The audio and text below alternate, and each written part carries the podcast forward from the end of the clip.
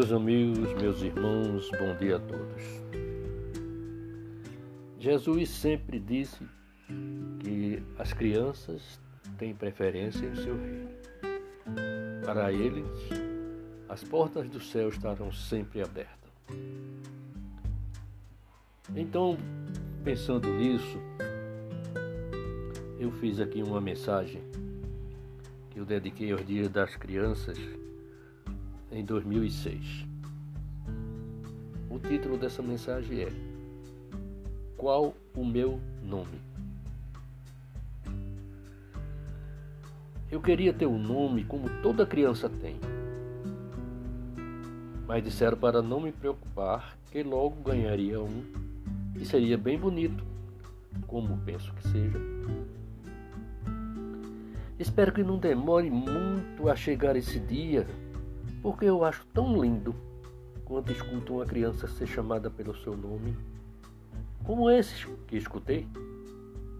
Carlinhos, Joãozinho, Marquinhos, Maria, Rosana, Margarida, Sofia e muitos outros, tantos que esta folha não daria para descrever todos. Ah, como eu ficaria feliz! Sei que esse momento chegará e poderei ficar o tempo todo ouvindo as pessoas falando meu nome. Mas qual será o nome que terei? Serei menino ou menina? Como ficarei quando crescer? Quando nascer? Não sei nada disso, porque dizem que não penso e que terei muita competição se quiser vir ao mundo. Porque competirei com milhões de concorrentes. Por isso, o único nome que me chamam é de espermatozoide, o início de uma vida. A concorrência é grande, mas eu espero vencer e conhecer o meu nome. Fiquem com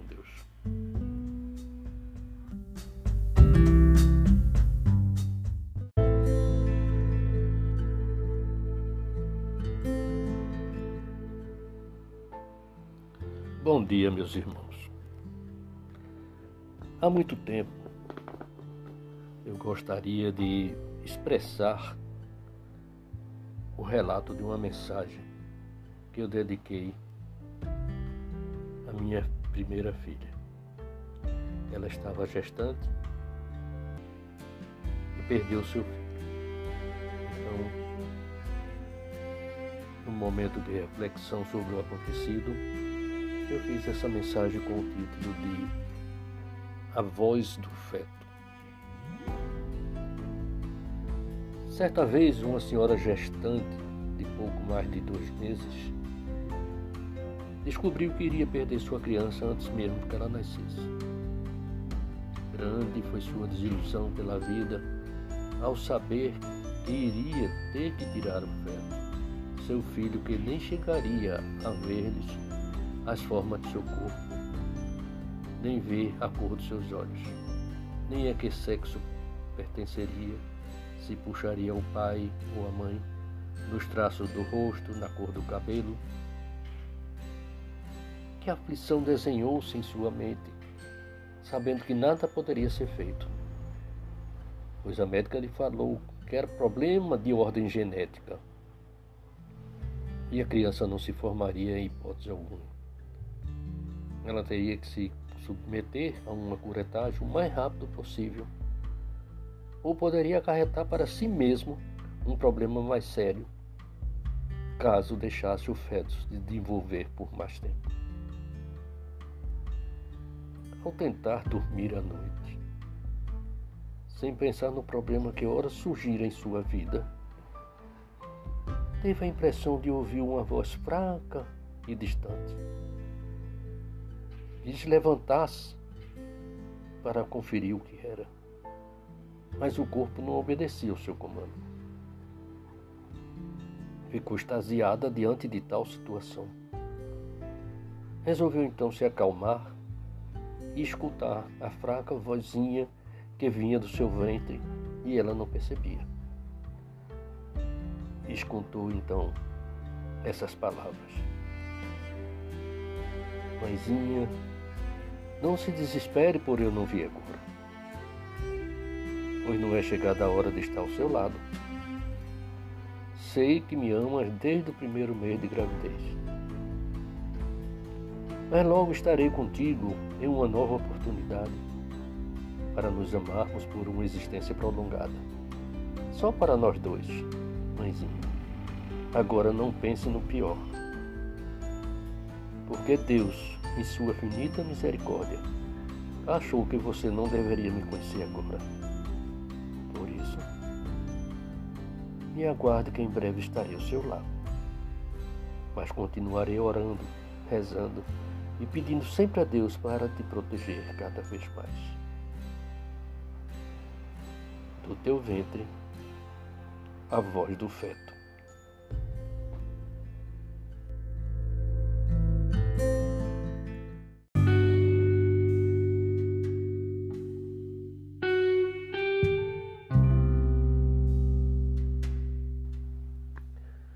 Dia, meus irmãos e meus amigos.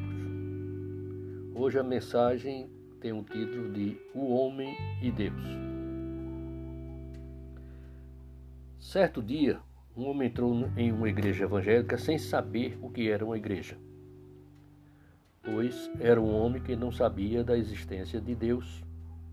Ele nunca tinha visto ou entrado em igreja nenhuma. Nunca lhe falaram sobre esse assunto. Era inocente sobre qualquer matéria religiosa viveu nos matos e sem contato com a civilização no dia a dia, tornou-se um homem amargo e rude de espírito. Não acreditava no que não via. Portanto, não acreditava em Deus. Eis que ao entrar naquele templo, ele deparou-se com as pessoas ajoelhadas e clamando ao Senhor. Mas ele não entendia o porquê daquilo tudo. Uma porção de pessoas se lamentando às vezes chorando, outras falando palavras soltas, mas algo lhe chamou a atenção nas palavras reveladas, pois todo o que ali estava pronunciavam constantemente dois nomes. E lhe chamou a atenção porque perdiam, pediam perdão por seus erros, pediram-lhes que o curassem ou a outras pessoas pedi-lhes que os salvasse e que lhe reservasse um lugar em sua morada. Ficou então mais espantado ainda do que quando chegou. Porque estas pessoas a que o povo falava os seus nomes deveriam ser muito ricas e teriam que ter, sem sombra de dúvida, uma casa muito grande para abrigar todos que ali estavam, já que todos juntos pediam a mesma coisa mas em que seu espanto foi quebrado quando sentiu que alguém tocava suavemente o seu ombro e lhe perguntava se não era chegada a hora dele se decidir e aceitar Jesus como seu Salvador. Ele olhou seu interlocutor de alto a baixo e soltou um longo suspiro que o trouxe de volta à realidade, porque ele estava atônito, incrédulo diante do que via. E esta pessoa que chegou ao seu lado tirou do transe em que se encontrava. E o irmão, notando que ele não tinha escutado sua pergunta e nem entendido, percebeu que ele não sabia quem era Deus ou Jesus. E formulou-lhe outra pergunta dentro da sua capacidade de entendimento. O amigo não sabe porque todos estão ajoelhados e pronunciando o nome de Deus ou de Jesus, não é mesmo? Sim, respondeu o visitante. De fato, não sei do que falam, nem de quem se trata. Mas todo pede a Deus e a Jesus que Ele perdoe seus erros, seus pecados, cure suas doenças e lhe pedem a salvação. Por quê? Quem é Deus? Quem é Jesus? Que casa é esta que falo? O senhor, irmão, pode me esclarecer tudo isso?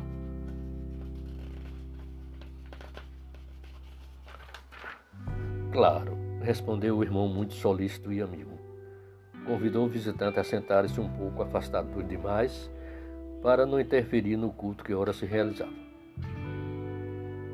O irmão começou dizendo: Falar de Deus é a mesma coisa de lhe dizer quem começou a criação do mundo e tudo que nele há.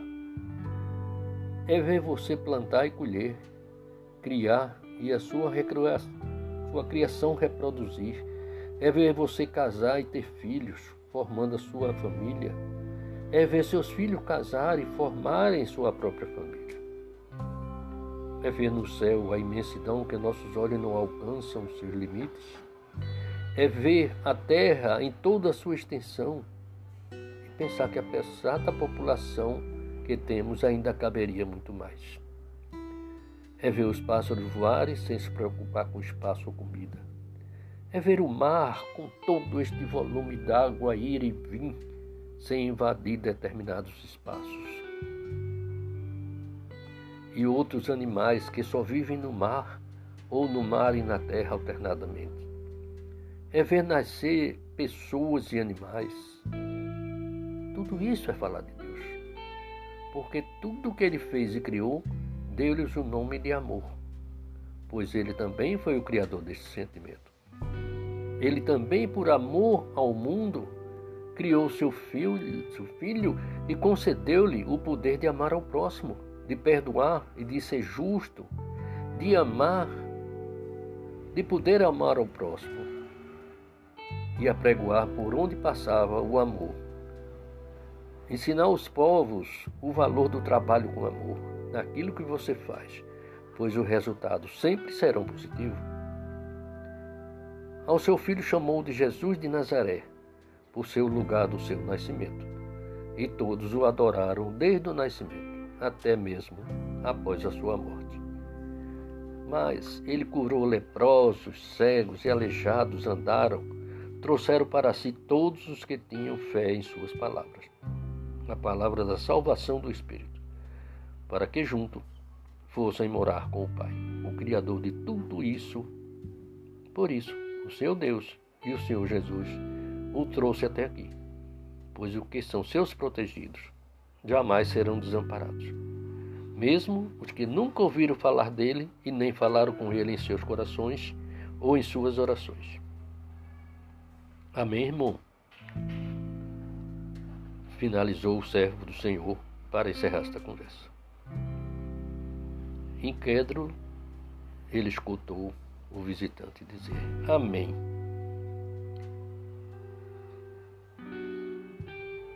Foi o obreiro do Senhor diante desta afirmação, com o espanto foi maior.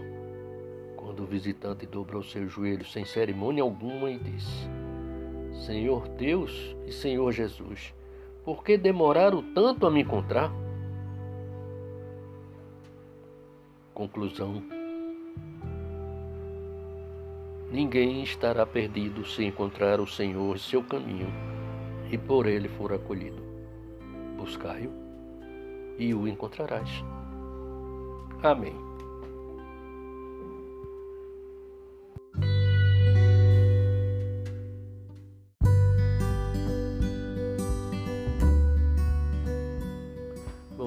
Meus irmãos e meus amigos. Hoje eu vou registrar aqui uma poesia que eu intitulei de renovo. O que antes aos ouvidos me doía, hoje a alegria me deixa. São músicas, ouço todos os dias, dos meus ouvidos não há mais queixa. São hinos, louvores e corinhos, cantados por jovens senhores e crianças. Escuto hoje com carinho as mensagens de Jesus que me dão esperanças. Esperanças que me dão vida nova, transformando minha vida em renovo as orações e louvores renova o caminho reto que antes era torto. Por isso clamo ao Senhor Jesus. Arrependimento pelos meus pecados, pois o seu amor por nós me seduz. E livre, quero ser arrebatado.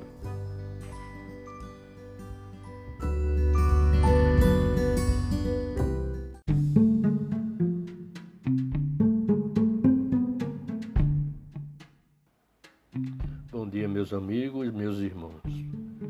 Tenho aqui uma poesia que foi escrita pelo meu falecido avô em 1962. Achei muito importante fazer esse registro para ver o quanto ele era fiel a Deus. O título dessa mensagem é Creio em Deus. Não creio nesse Deus que falas tanto nesse Deus vingativo e prepotente, mas creio num bom Deus divino e santo, do qual eu beijo os pés humildemente. Eu creio em um Deus cheio de amor, um amor clemente, um Deus que nos abriga com seu manto, um Deus que ama piedosamente os filhos por quem morreu e sofreu tanto.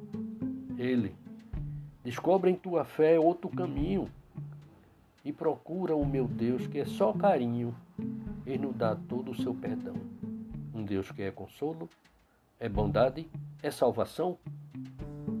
Por isso, ama-o com ternura e humildade e encontrarás, enfim, felicidade para o teu deslocado coração. E junte-se a nós nesse caminho de amor e bondade, com Jesus no coração.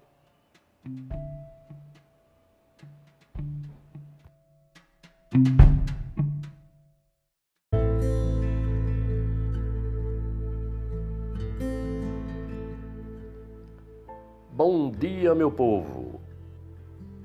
Espero que Deus esteja com todos vocês. Alguém poderia me dizer o significado dos cabelos brancos de uma pessoa? Eu mesmo fico emocionado ao pensar em que eu poderia falar sobre isso. Porque desde cedo, quando criança, eu observava meus avós e os via com seus cabelos brancos, bem alvinhos, voando ao sabor do vento. Eu achava aquilo a coisa mais linda do mundo e dizia para mim: um dia eu terei meus cabelos brancos. Porque se nós chegamos a uma idade como a minha, em que venho lutando com minha vida de casado a partir dos anos 70, tentando conquistar meus cabelos brancos, lutando pela sobrevivência, passando dificuldades, mas sempre querendo que eles aparecessem. Porque eu amo demais cabelo branco. E a vida vai nos mostrando uma maturidade em que nosso semblante vai mudando e os cabelos também vão mudando. E a partir dos anos 2000, ou um pouco antes, eu comecei a ver os meus cabelos brancos. De início, um aqui, outro ali. Mas depois foram se formando, se juntando mais e hoje, com a graça de Deus, eu tenho uma cabeleira completamente branca. Eu só tenho a agradecer a Deus por isso, porque elas sinalizam a minha luta, a minha vida, as minhas conquistas, minhas vacilações, por não interpretar corretamente as coisas da vida, mas tenho em cada fio de cabelo branco um pouco de uma história. A começar pelas cinco filhas. Eu tenho uma neta, tenho seis netos e tenho um casal de bisnetos. Cada um deles fazem parte dos meus fios de cabelos brancos. Porque eles formam o conjunto de uma história de uma geração E eles, por sua vez, terão também suas gerações. E cada um vai conquistar os seus cabelos brancos. Eu acho a coisa magnífica você olhar para uma pessoa e ver aquela cabeleira branca, se é cheia, se é baixa, não importa. Não é o volume que vai contar a história. O que vai contar a história da sua vida são os seus cabelos brancos. Então, parabenizo a todos que, como eu, têm os cabelos brancos conquistados gloriosamente pelo que a vida nos passa e porque Deus assim o quis. Muitos já não podem contar essa história, mas nós somos protegidos por Deus. Eu sou protegido por Deus. Vocês que estão me escutando também são protegidos por Deus. E se têm cabelo branco como eu, valorizem. Valorizem porque eles contam a sua história. Não precisa de DNA para ninguém saber a sua história, porque através dos cabelos brancos, todos nós sabemos que temos uma história a cumprir. Fiquem com Deus.